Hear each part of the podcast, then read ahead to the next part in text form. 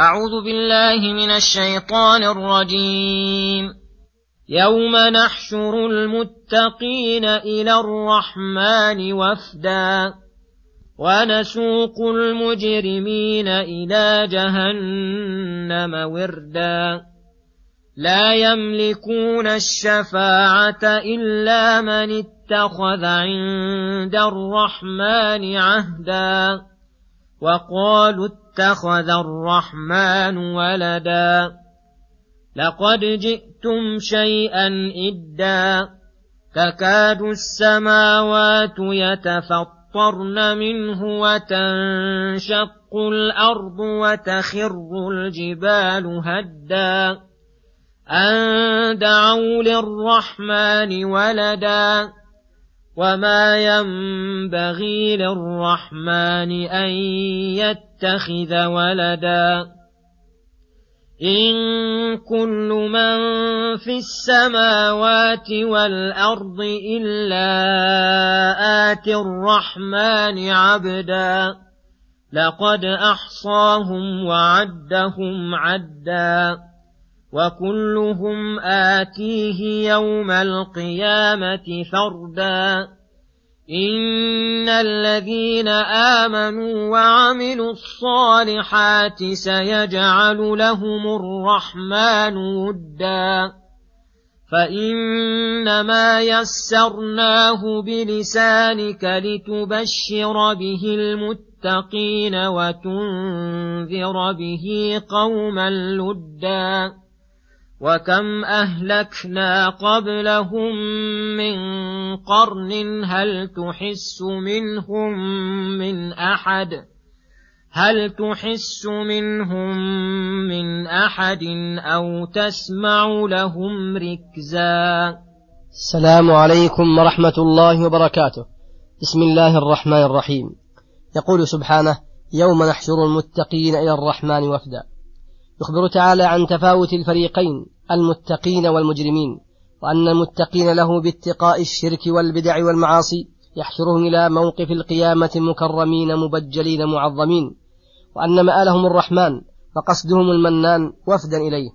والوافد لا بد أن يكون في قلبه من الرجاء وحسن الظن بالوافد إليه ما هو معلوم.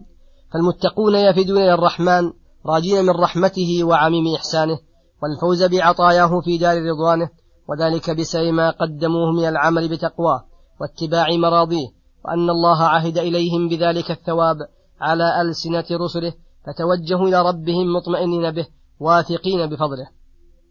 وأما المجرمون فإنهم يساقون إلى جهنم وردا أي عطاشا وهذا أبشع ما يكون من الحالات سوقهم على وجه الذل والصغار إلى أعظم سجن وأفظع عقوبة وهو جهنم في حال ظمئهم ونصبهم. يستغيثون فلا يغاثون ويدعون فلا يستجاب لهم ويستشفعون فلا يشفع لهم. ولهذا قال لا يملكون الشفاعة أي ليست الشفاعة ملكهم أي ليست الشفاعة ملكهم ولا لهم منها شيء وإنما هي لله تعالى. قل لله الشفاعة جميعا.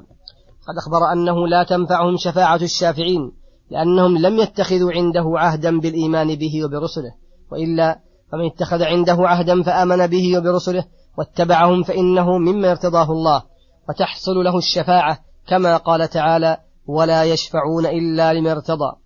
فسمى الله الإيمان به واتباع رسله عهدا لأنه عهد في كتبه وعلى ألسنة رسله بالجزاء الجميل لمن اتبعهم. ثم يقول سبحانه وقالوا اتخذ الرحمن ولدا الآيات. وهذا تقبيح وتشنيع لقول المعاندين الجاحدين الذين زعموا أن الرحمن اتخذ ولدا كقول النصارى المسيح ابن الله واليهود عزير بن الله والمشركين الملائكة بنات الله. تعالى الله عن قولهم علوا كبيرا. لقد جئتم شيئا إدا أي عظيما وخيما من, من عظيم أمره أنه تكاد السماوات على عظمتها وصلابتها يتفطرن منه أي من هذا القول وتنشق الأرض منه وتتصدع وتنفطر وتخر الجبال هدا أي تندك الجبال. أن دعوا للرحمن ولدا أي من أجل هذه الدعوة القبيحة تكاد هذه المخلوقات أن, أن يكون منها ما ذكر والحال أنه ما ينبغي أي لا يليق ولا يكون للرحمن أن يتخذ ولدا وذلك لأن اتخاذه الولد يدل على نقصه واحتياجه وهو الغني الحميد والولد أيضا من جنس والده والله تعالى لا شبيه له ولا مثل ولا سمي إن كل من في السماوات والأرض إلا آتي الرحمن عبدا أي ذليلا منقادا غير متعاص ولا ممتنع. الملائكة والإنس والجن وغيرهم. الجميع مماليك متصرف فيهم. ليس لهم من الملك شيء ولا من التدبير شيء.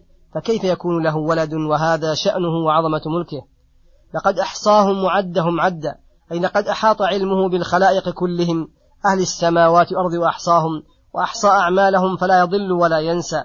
ولا تخفى عليه خافية. وكلهم آتيه يوم القيامة فردا. أي لا أولاد ولا مال ولا أنصار ليس, ليس معه إلا عمله فيجازيه الله ويوفيه حسابه إن خيرا فخير وإن شرا فشر كما قال تعالى ولقد جئتمونا فرادا كما خلقناكم أول مرة ثم يقول سبحانه إن الذين آمنوا وعملوا الصالحات سيجعل لهم الرحمن ودا هذا من هذا من نعمته من نعمه على عباده الذين جمعوا بين الإيمان والعمل الصالح أن يجعلهم ودا. أي محبة وودادا في قلوب أوليائه وأهل السماء والأرض.